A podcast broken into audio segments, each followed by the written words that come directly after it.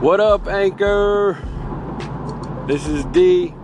It's about 6 in the morning. I'm on my way to work. And getting back into the swing of things after coming home from vacation has been tough. Uh, regretfully, I have to go catch up this morning on yesterday's work because I spent any increment of quote unquote free time I had yesterday catching up on Monday's work.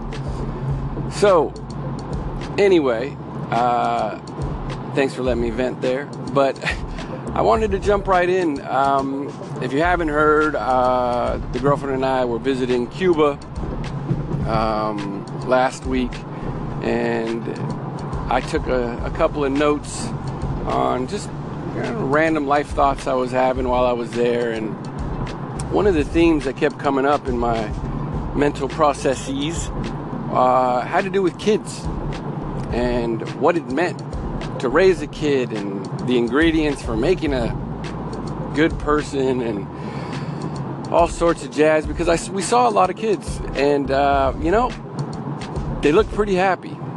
And uh, that's something that I I don't know if I ever really thought about when I was a kid. Um, you know I grew up in a pretty hectic environment here in hindsight um, you know a single parent home I mean we bounced around I went to a different school every year of my life just about until my junior year of high school, something like that. So we moved around a ton. Um, you know, we stayed in homeless shelters. We, you know, we did all that. And it's something that I never really thought about because I grew up around poverty. So everybody had their own shit. So it wasn't like I was looking out the window and seeing, you know, the beavers and meanwhile, my life was shit. It wasn't like that. It was just, we all had issues. Um, but during that process of just growing up, I would, I, I I'd make promises to myself, and I, I vowed to myself that, uh, you know, if I ever had children, that my life would be different and their lives would be different, and I would get specific about it. And one thing that I used to do that, yeah, God knows, I wish I would, I still had it, but I used to take notes. I had a notebook, and I would watch shows. I used to watch Leave It to Beaver. I used to watch the Andy Griffith Show. Believe it or not, I, I actually really liked that show. Um, and now probably a terrible example, but then in context, it was a great example. I thought uh, the Cosby Show. And anytime uh, you know, Dr. Huxtable would encounter a problem, if he caught Theo smoking or something, um, I would take notes on how he handled it. And the reason I would do that was because most things in our house were handled with an ass whooping.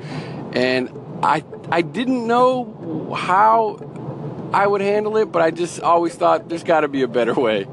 Um, but I would, yeah, I would, I would physically take notes. And my idea was, as a naive kid, was that I would have a rolling mental encyclopedia slash Rolodex of situations that will come up when I have children, and I will handle them impeccably because they've been uh, tried and tested by uh, movie land and Hollywood. And that was my theory. But obviously, you can't account for every situation in life. Um, but nonetheless, um, I I think I had already embarked on the path of psychologically uh, trying to lay out the foundation of building a good person. And that's something that I never really thought about a whole lot consciously. Um, as I got older and more so here recently, um, it's something that I've become more and more fascinated with. So, anyway, that is all kind of a long intro to a study that I read that I want to tell you guys about. Um, and being that I'm about five minutes now, I'm going to have to do that on the next segment. So, stay tuned and we'll talk a little bit about how telling your kids that they're smart might actually make them dumb. How about that? All right. Love y'all. Stay tuned. Again, you're listening to Medicine Remixed, only on Anchor. Where's my medicine remix? Mm, drop! Drop it like it's hot. Hey, Medicine Remixed. I love what you guys are doing. Everything is hot. From Medicine Remixed. Medicine Remix. You're listening to Medicine Remix.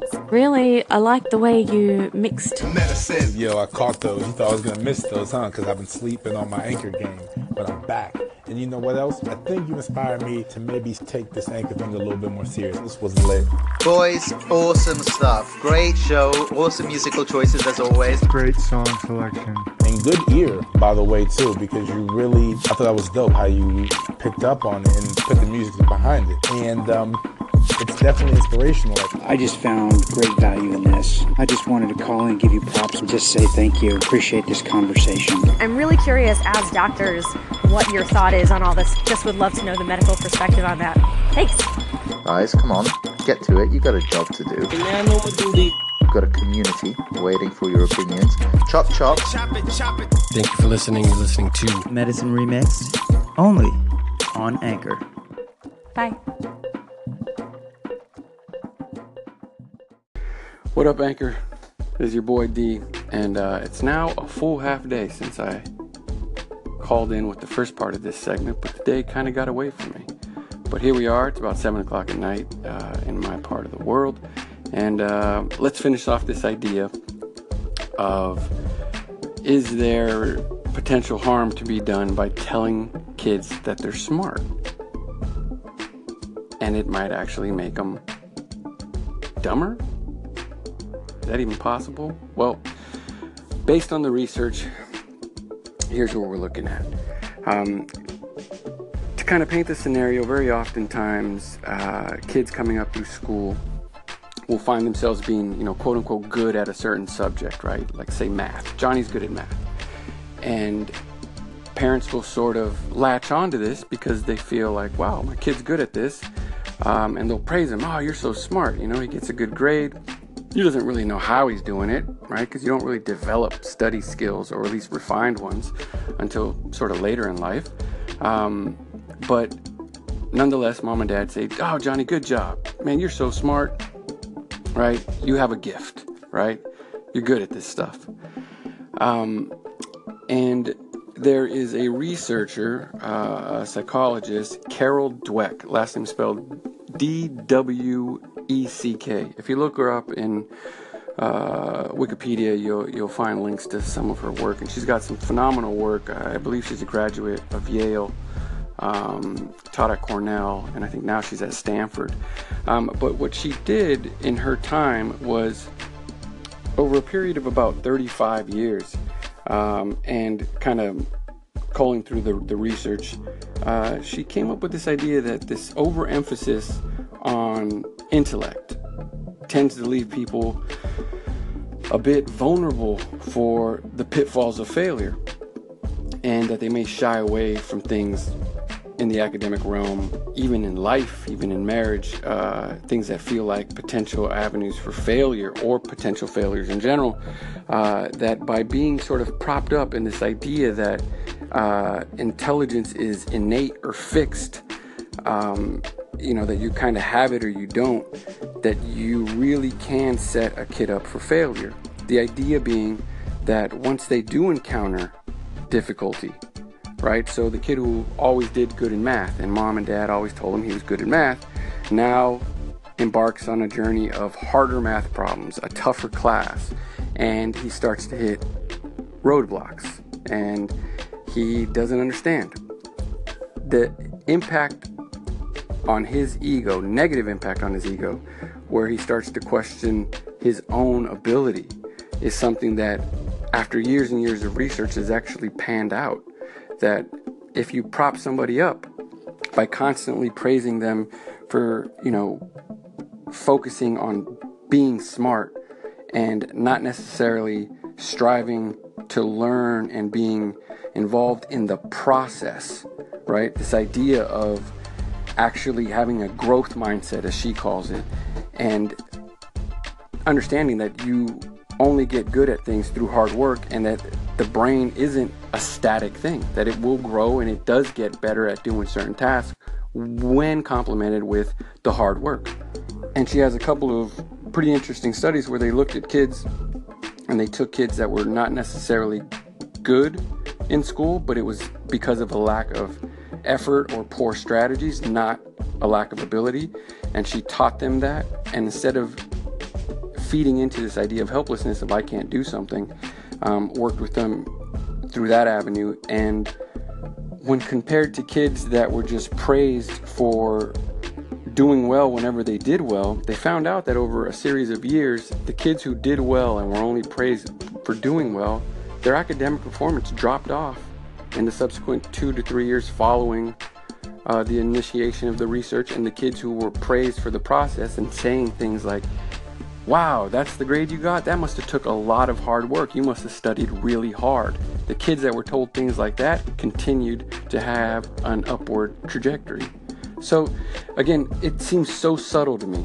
This idea that instead of saying you're so smart versus wow, you must have worked really hard for that, they're both praised. And I think a lot of times we think we're doing the right thing.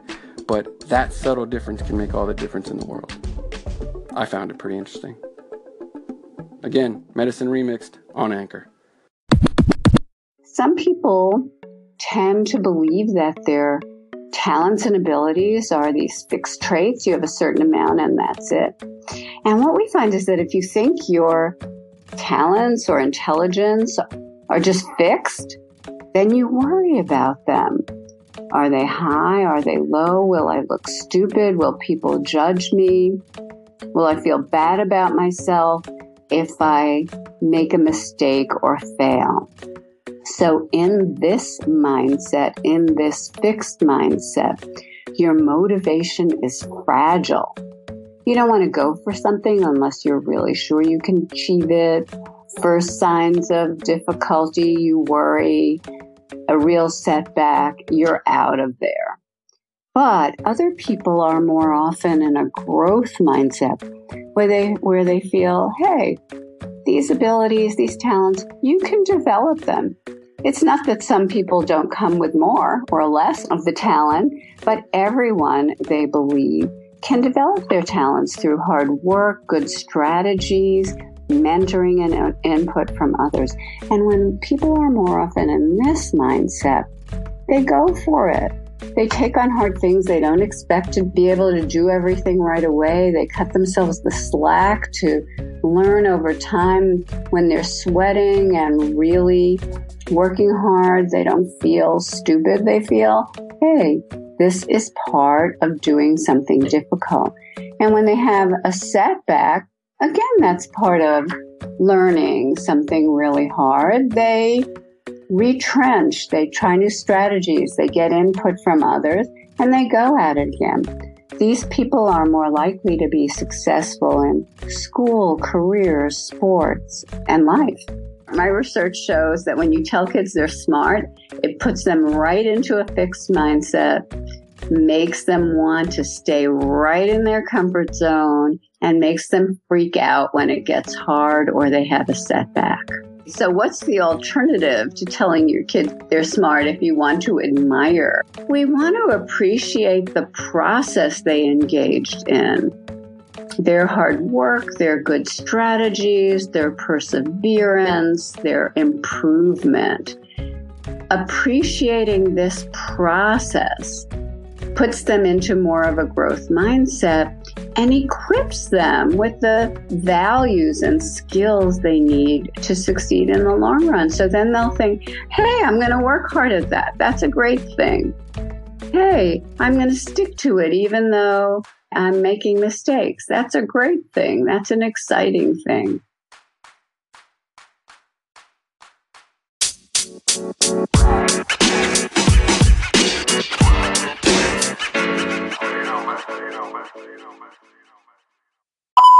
Oh my gosh, I love the new drop. Love it, love it, love it. I was having a super shitty night. And, well, you guys made it better. Thanks. What's really ill, Anchor Anchorville? It's your boy Reesh. It's Medicine Remixed. I just wanted to give a big, big, big ups to our homegirl Danger for giving us a dose of feel good medicine this morning with the love that she left us in that call in that you may have just heard. It was actually the first thing I heard when I woke up this morning for work at an ungodly hour shortly after my usual routine of briefly dreading the process of getting myself to the hospital for work and then hearing Danger's kind words on her call in just broke my almost unconscious negativity and just set a better tone for the rest of my day. So you know, much love and thanks to her. And it's it's just so much so interesting to me how we can be like symbiotic medicine for one another. Like how hearing that drop somehow made the homegirl Danger's unfortunately shitty night somewhat better and how hearing her tell us how listening to something we made made her feel better somehow made me feel better. Like that's, it's just powerful. It's a powerful medicine that can't be bottled right there. And that idea is just fascinating to me. You know, it's essentially the thesis of medicine remixed uh, in that, you know, medicine can be any entity that you consume in any way that makes you better in some way, which includes hearing it. You know, that's right. It's it's the belief of this station at least that you can hear medicine.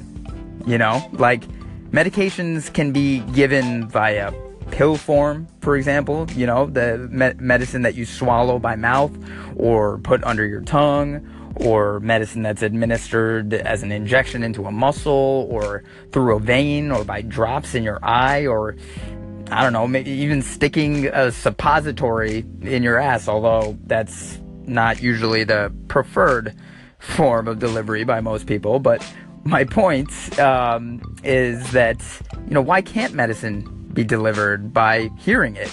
You know, it's at least relevant on a mental health level, if nothing else. Like, you know, whether it's music or language, there's just something potentially medicinal about sound. Like, think about that song that pumps you up at the gym or, or how talking to your best friend can just flip a shitty day for the better. It's just amazing how words or tones or rhythms or all of the above can be packaged in a way to capture us or some of us and deliver something intangible. You know, it's really just, you know, you can't touch it, but it can transform our emotions, like how a song or a speech or a segment on Anchor can just remix your emotions. It's just so interesting what's happening here and how important the idea of, you know, community is. Like, Danger is a huge part of the medicine remix community. And if you've ever listened to her station, which is great, by the way, you should definitely check it out. She's got an amazing community of her own on there. And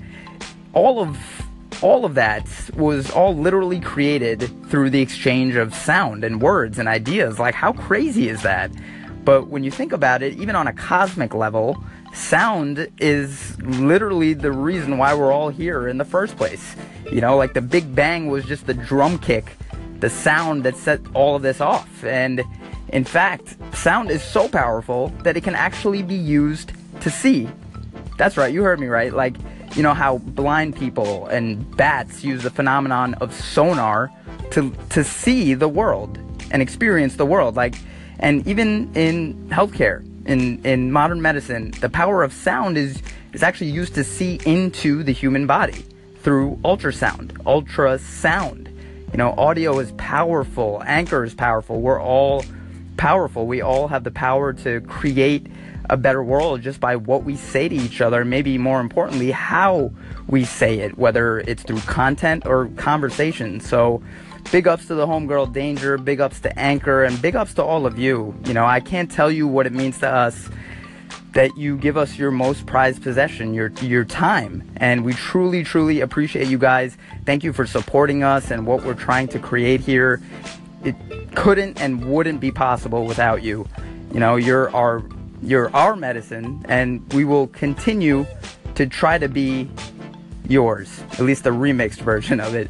You're listening to Medicine Remixed only on Anchor. Yo, yo, yo, what up? This is your boy D. I'm headed home from a long ass day at work, and I just, I'm kind of catching up, and it sounds like uh, if you've been listening, Reesh and the homie D- D- D- Danger have been sort of uh, exchanging compliments and pleasantries. And uh, what the fuck, man? I feel left out, dude. Shit's not cool, Reesh. Holler at your boy. no, but Reesh, you made me uh, think of a couple things. Which, uh, Reesh, we do this all the time, and we talk about how this whole thing is ours to fuck up. Meaning, uh, there's no reason why we shouldn't be a success and why we shouldn't be doing what we want to do, helping people through this medium. Um, but to the power of the cosmos, um, you, you, you, mentioned some things in, in this last segment that uh, I, it's crazy because today I had a patient um, and we were talking, and she had just kind of conceded to this idea that that she was just always going to be sad and depressed. And for some reason i i just i asked her i said hey what's the last thing that that made you laugh? And she kind of just looked at me like i don't know. And i said no like what, honestly what what's the last thing that made you smile or, or, or laugh? I said tell me and she kind of just sat there for a second she she kind of lit up. She kind of gave like a little giggle to herself, and she goes, "I don't know. I was I was at work, and there's these stupid memes that they were showing me at work, and they, I mean they were they're inappropriate, but they were pretty funny." And I said, "Great, stop right there." I said, "Just now." When I asked you, you you were in a completely, and I said it this way. I don't know. I'm a little unorthodox in this in this sense, but I said you you were in a real shitty mood right now. You were kind of down, and your shoulders were kind of slumped and you just kind of just weren't feeling it. And when I asked you to tell me about the last thing that made you laugh, you literally, in front of me, created a chemical reaction in your brain that released dopamine that made you feel good. You smiled, and your entire presentation changed, even if it was just for a couple of seconds.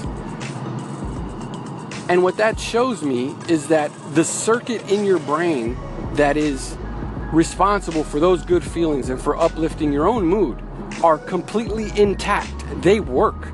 You just showed me that. So it isn't that you're incapable of feeling good. You're very capable. I said, but you have to understand when you think negatively, you're actually releasing neuropeptides, which are just the exact opposite of neurotransmitters like dopamine. They're chemicals that'll make you feel bad. And you're doing that. And yes, there are things around you that are aiding that process, but you're capable of changing that around. And to your point about medicine, Reesh, um, it's funny because you were talking about like who's to say what is and isn't medicine. How about this? How about a lot of it is culturally defined? There's parts of this planet where if you handed somebody some pills, they wouldn't know what the fuck that is. We assume that that's the only form medicine can come in most times. In our environment, in this country, in our family, in our home, that is not the only form of medicine. It isn't either liquid or gel caps. You know what I mean? It totally can be words, which is part of the draw that pulled me into psychiatry the idea that I could help heal somebody with sounds that come out of this stupid hole in my face that I call a mouth. I can actually help people with that. The fact that the sounds I'm making right now fucking even mean anything to you. I'm just making noises and you're hearing them and it's moving your tympanic membrane in your in your ear and sending a neuronal signal to your brain and it, you're translating it into shit that might make you feel different. That, my friend, is fucking amazing. That's about all I have to say. All right, man. Thank y'all. If I have any other random thoughts on my drive home, I'll let you know. Love you. Again, Medicine Remixed, only on Anchor. I had to call in and say thank you. Thank you so much for the shout out and thank you so much for the kind words. And of course, I had to call in and give some special extra attention and love to debunked so he didn't feel left out.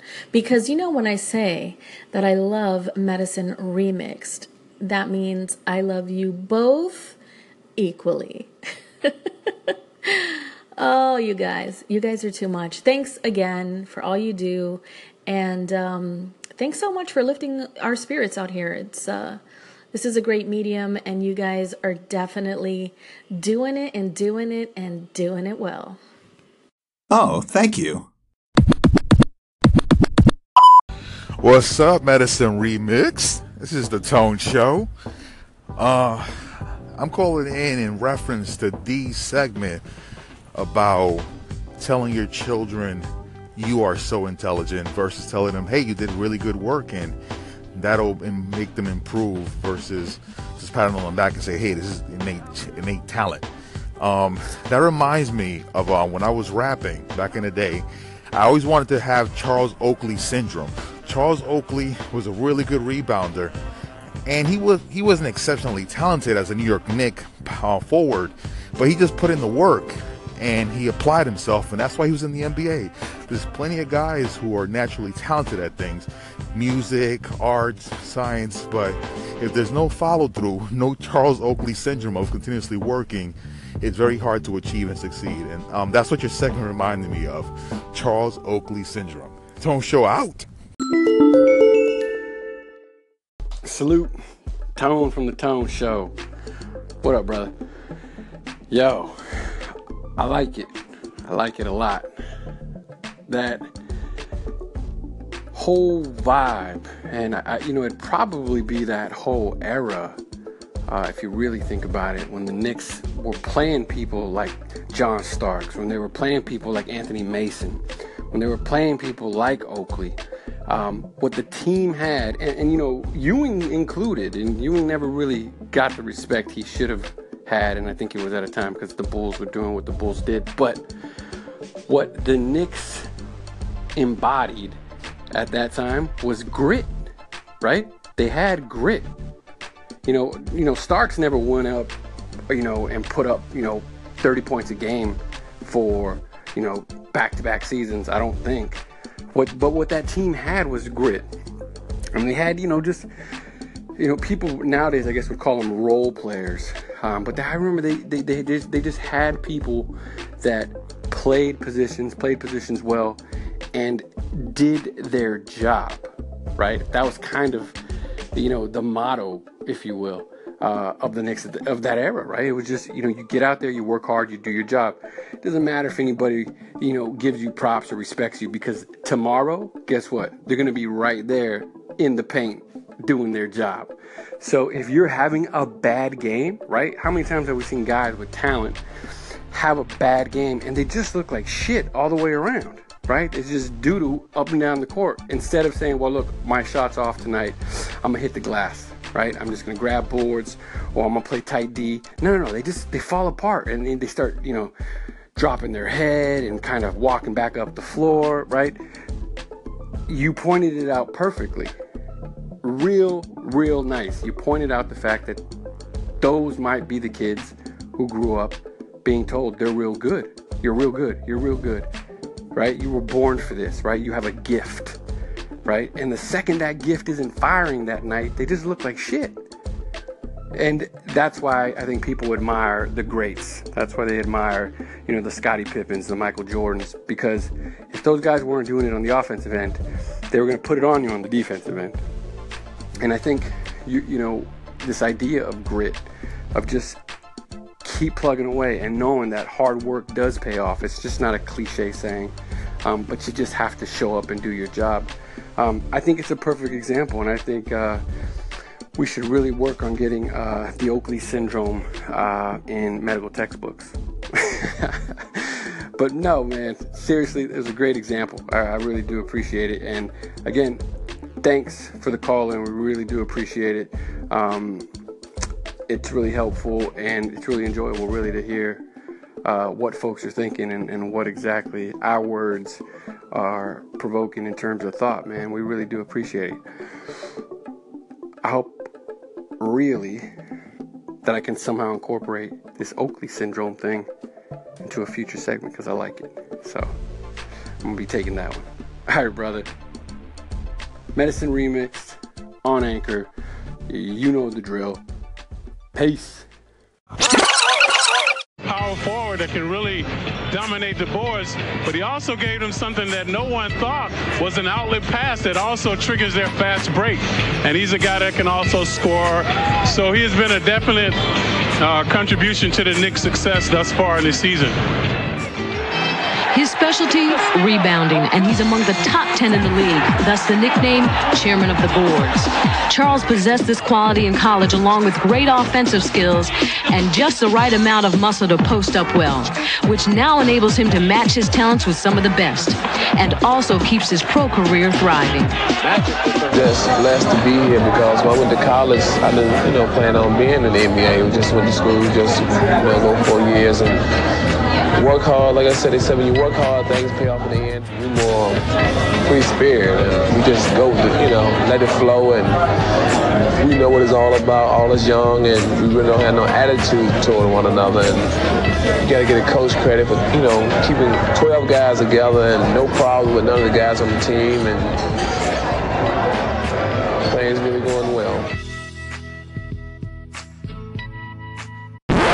right, there are four traits that gritty people have interest, practice, purpose, and hope. Let's break them down. Interest. Interest. This is finding something that you do to be fascinating, to never get bored of your work.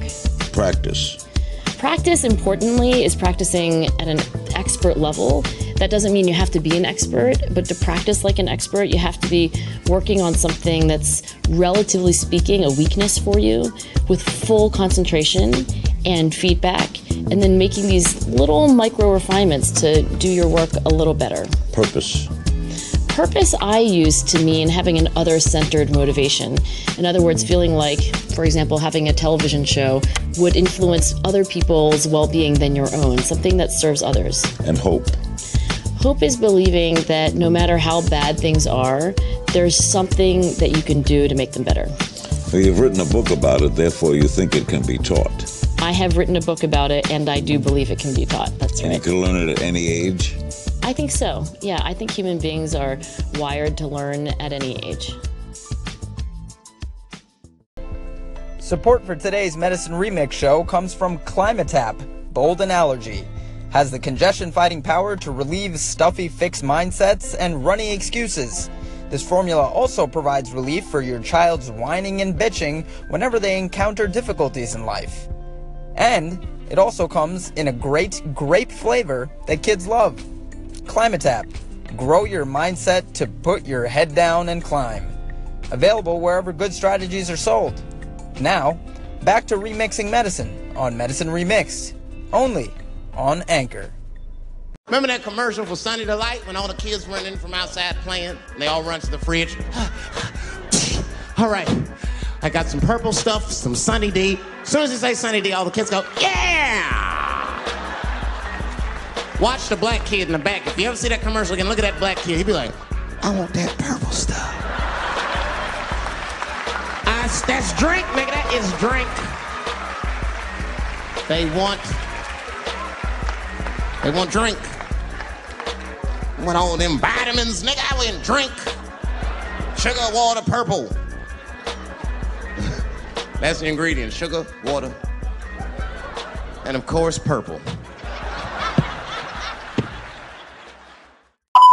Hi, Medicine Remixed. So, I don't know if it's too late for me to also respond to your Telling Children They're Smart segment, but there was a wonderfully interesting study by Kristin Neff at the University of Texas at Austin about the benefits of self compassion versus self esteem.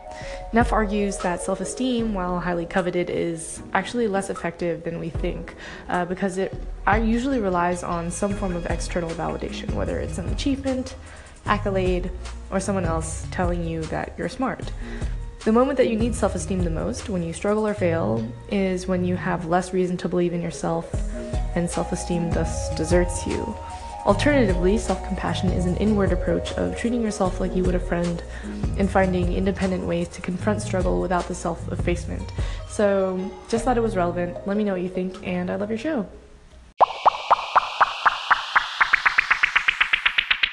What it do, Anchor Crew? It's Reesh. It's Medicine Remix. And it's Friday. Happy weekend eve. And a big happy birthday shout out to Mama Reesh, aka my mom, my mommy. May 12th is her born day. So grateful to her for so many things, but if nothing else, bringing my crazy ass into this world for the privilege of living and playing in this 4D experience video game that we call life. Um, so, yeah, and happy early Mother's Day to any moms listening. And uh, special shout out to all of y'all listening right now and everyone that called in, applauded, and shared our shit this week. It really means so much to us.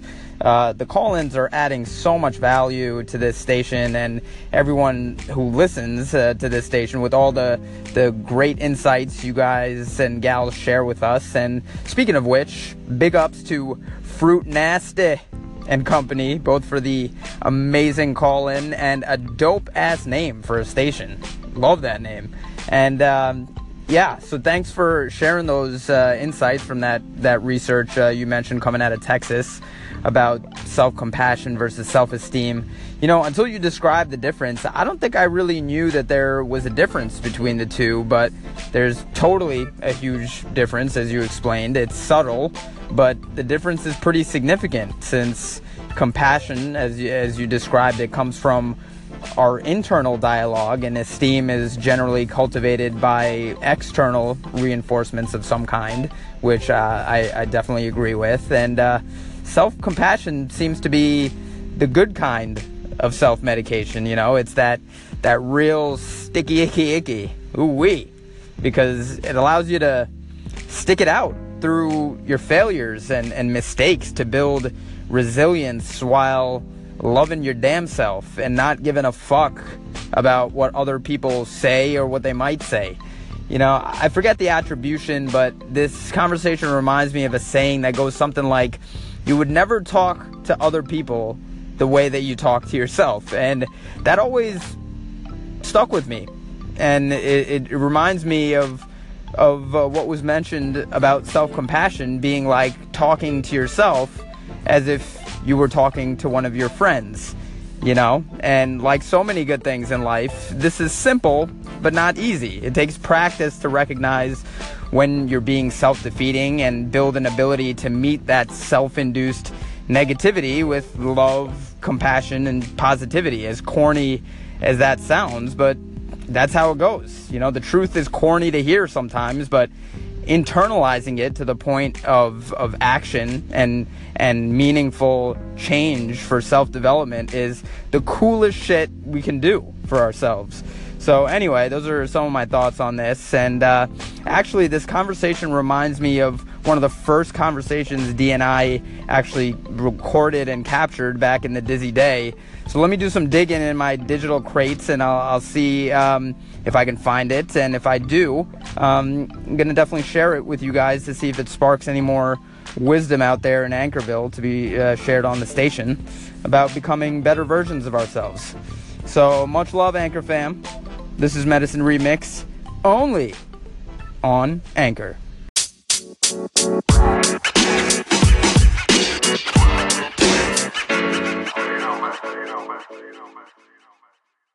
Most people are misunderstood. We all feel that way, Yeah. though, right, man? Like we were talking. I, I think uh, your dad and I actually were talking. We were talking about politicians and you know, kind of the idea of how people take these stances in life. They have opinions about things, right? And the second somebody switches their opinion, oh, he's a flip flopper, you know, and they pull up this old clip from like 1987 when he's in his backyard playing, you know, It's a scary time to be a politician. yeah, yeah, no, there's all this stuff's coming Yeah. up, and they'll be like, "Oh, here's a note that he passed in the sixth grade to some girl she kept, and it says Yeah. here that he hates gays." You know, and it's like, yeah, you know what, man? First off, you're young, but the other thing is, how about I was misinformed back then, and I fucking grew. Yeah, is there is, there nothing to be said about Yeah. personal growth? Yeah. It's like if I did something back in the day Or and thought I'm something, yeah, or thought opinion. something, Yeah. yeah. It's a part of it's a part of growing part up. of growing up. But I think we, we we all in our heads have this myth about the other person. One of my boys, Leonard, said to me one day, and this was years ago, and he looked at me and he was very Leonard is very Leonard, I love you to death. Leonard is one of the most judgmental people I've ever met. and uh and I love him for it because When he's right, man, he's right. When he's off, Jesus Christ, he's off. But when he's on, man, sounds like my dad. Yeah, you know, like he's, he's, Yeah. he's so on that it gives credibility to his shitty sort of, you Yeah. know, uh, uh, uh, uh, judgmental personality. But again, uh, he turned to me one day and he said, "You know what, man? I could never live under the microscope I put other people under." And I thought, yo, that's that's pretty intense. I mean, I don't know how Leonard is as far as being hard on himself, Yeah. but like I kind of feel like that too. Sure. But except like I am under that microscope too, and Ah. like you know, you know. Yeah, yeah, that's Like, fun, we- but we- it's your own microscope. It doesn't count. I think right? it was like Immortal Technique or someone that Huh. says we always look at ourselves in the eyes of people that hate us. I thought that was uh, an interesting line because I I think that's kind of true. Though we survived through the struggle that made us, we still look at ourselves through the eyes of people that hate us. But I'ma make it regardless. Though if I should ever fall and get caught in a hustle, let them know that I died while I fought in the struggle. From the hood rats to rich kids lost in the bubble. Spray painted on the streets and in the subway tunnels. Write it down and remember that we never gave in. The mind of a child is where the revolution begins. So if the solution has never been to look in yourself, how is it that you expect to find it anywhere else? I used to wonder, I used to wonder, don't believe in themselves. And then I saw the way they portrayed us to everyone else. They cursed us to only see the worst in ourselves, blind to the fact the whole time we were hurting ourselves. I used to wonder, I used to wonder, don't believe in themselves. And then I saw the way they portrayed us to everyone else. They cursed us to only see the worst in ourselves, blind to the fact the whole time we were hurting ourselves. I used to wonder, I used to.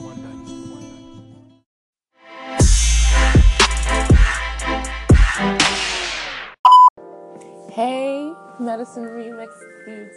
So, I re- recognize that so I never really thought about it, but or like thought about it as self-compassion, but I realized that that is actually what I do practice sometimes when I know that I don't have when I know that I'm going through a difficult time, right?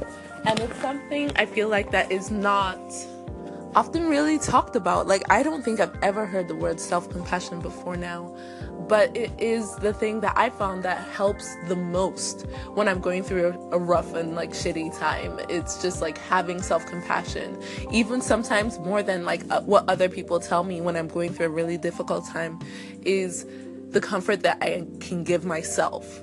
That is like the real medication that like really helps me when I'm going through a difficult time. So I feel like it's something that should be shared more.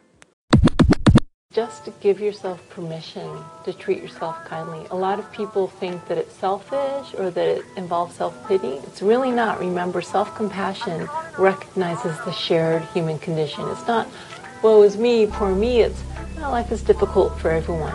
Everybody's got shit. And nobody cares about your shit, they care about their shit because everybody's got shit. And again, because it helps you give more to others, it's not selfish. So giving yourself permission to be kind, knowing that it's going to help you be happy, it's going to help others be happy. Then concrete things like noticing how you speak to yourself, asking, would I say this to a close friend? Hmm, Usually not. What would I say to a close friend? And I try treating myself that way. Here in our Western culture of achievement, there's a mistaken idea that we need high self esteem and that we have to be special and above average. So we keep comparing ourselves to others. We compare upwards, and we do that often in order to feel good about ourselves when we compare downwards. The problem is, this usually backfires big time. Because seldom do we compare ourselves against someone who we measure up fairly and competitively. And even when we do, we often beat ourselves up because it feels like we're letting ourselves off the hook too easily when we compare ourselves to somebody who we beat in certain categories. This keeps us overly competitive, and this false sense of self esteem, it's contingent upon our most recent successes. In other words, our self worth is entirely dependent upon circumstances, most of which we have no control over. And further, being overly competitive and having an inflated sense of self esteem, it's not exactly qualities that most people find endearing in a partner. And for those of us who know people that chronically suffer from this, or rather make us chronically suffer from that, those aren't really people we want to be around, and sometimes we find ourselves distancing ourselves from those people. So, looking at successful people, we fail to see a lot of them suffer from burnout.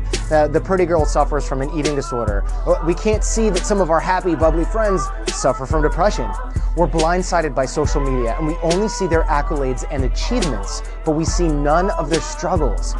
And even when we're happy for them, there's a big part of us or a little part of us that falls into comparison.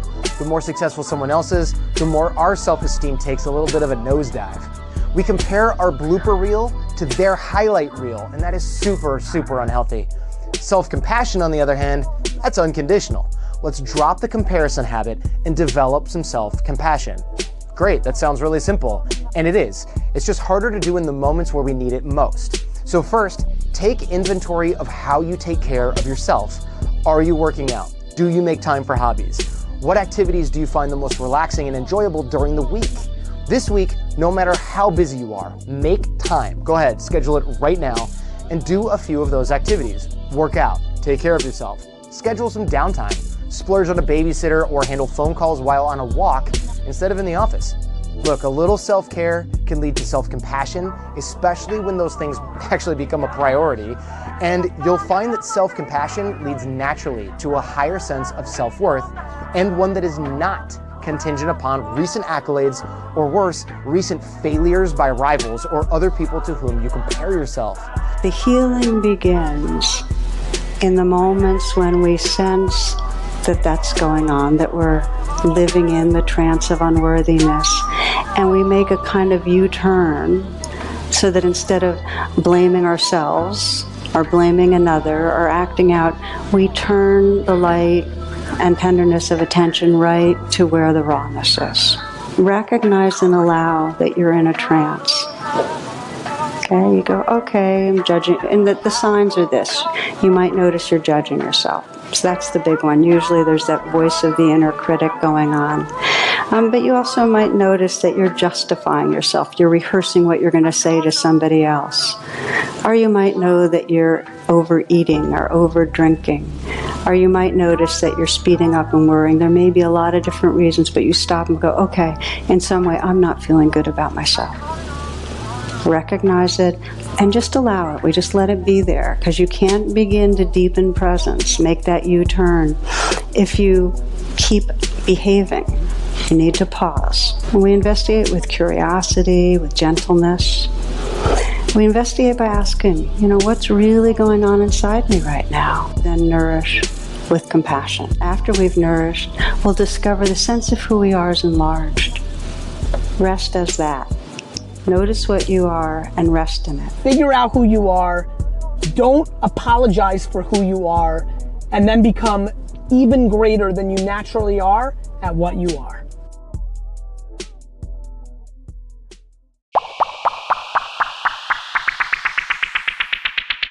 Holy cannoli. What up, Anchor fam? This is D.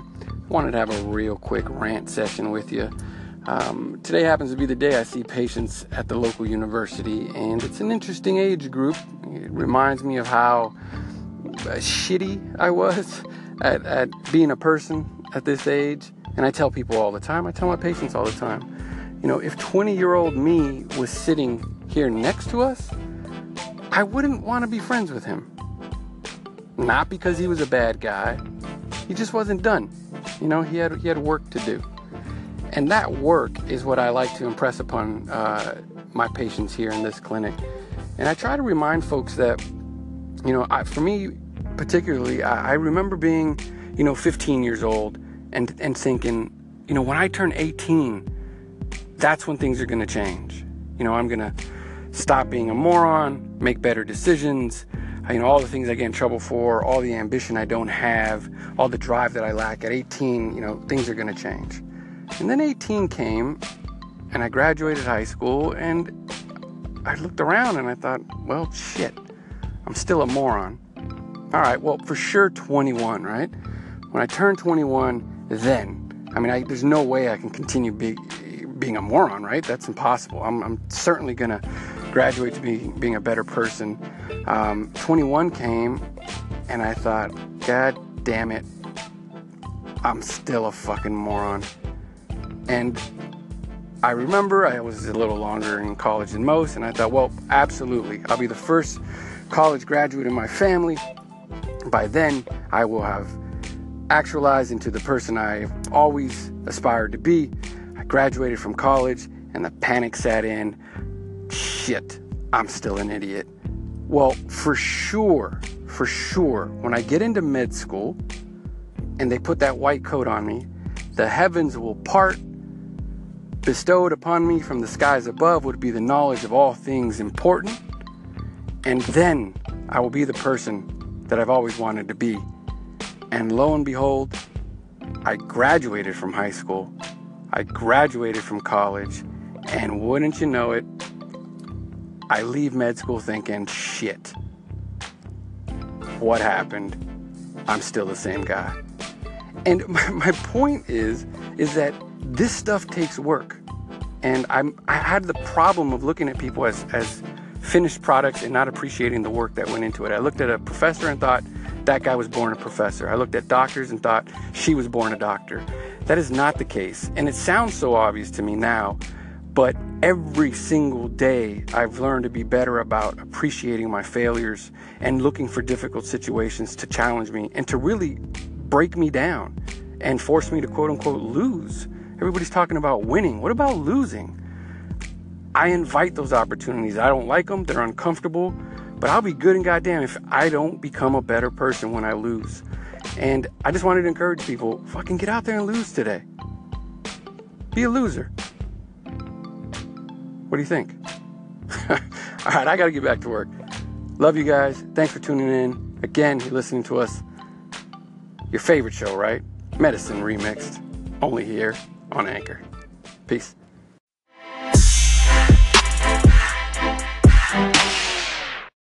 Yo. This is your boy D. You're listening to Medicine Remixed.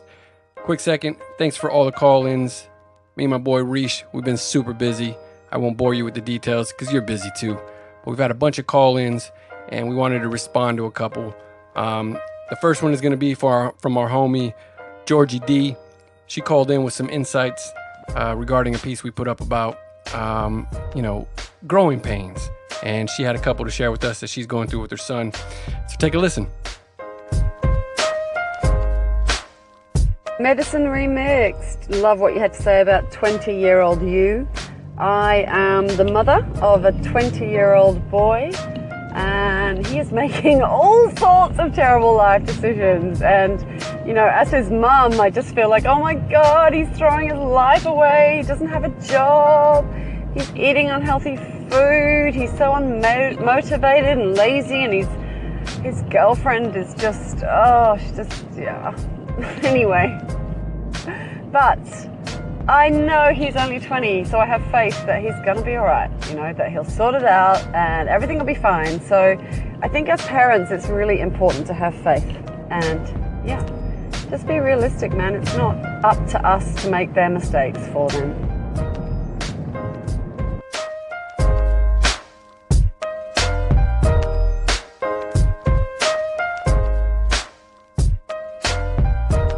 Wow. I don't know what it is. I think it's it's just me in my older age, but man, I'm so I'm such a pussy now. Like I get I get sentimental about everything. Yo, thank you for that call in. Um I think you're right. I think you're right. And the the first thing I thought of while you were sharing that last tidbit about not making mistakes for them. You know, I I think it's super interesting that some part of us as as human beings. I think when we have uh, offspring, right, people who literally are composed of the very DNA, at least half of it, um, that we possess, that they now carry. We feel that within that genetic code, every fucking terrible decision we made with our lives should now be something that you don't have to go through because god damn it, you're part of me. What the fuck was the point of me doing this stuff and learning from it if you're gonna make the same mistakes, right? And we look at them, and I know there was many a times my own mother stared at me and had no words. And I know for a fact she'll never admit it. But in her mind, she thought to herself, well, fucking look at this. I made this. This fucking thing. I did it. I made it. Fucking mine. In disappointment. Not pride and disappointment. But you know, I'm convinced that part of our job as caregivers, as as as parents, as as friends, is we, we hope that the people around us will have to go through half the heartache, half the pain, half the disappointment, half the tear, and half the time it took us to do it. Because what that will afford them is that many more years to enjoy life and not suffer through it. And I think that we have to remind ourselves that, you know, in the movies, the, the, the old wise man, he always has gray hair, right?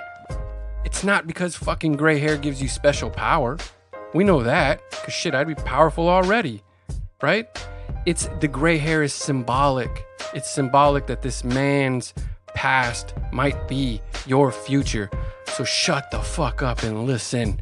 And it's so hard because all the wisdom that came from my mother, I think I heard every other word at best. It was probably every third word that came out of her mouth because I was so conditioned to it.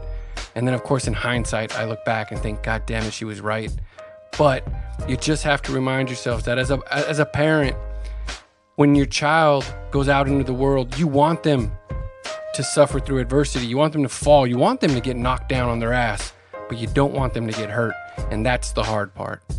But how's that for a rant? Thank you for calling in. I appreciate it. Love y'all. Thanks for listening. We'll try to get a few more of these in today. Hope your day's going well. Again, you're listening to Medicine Remixed, only here on Anchor.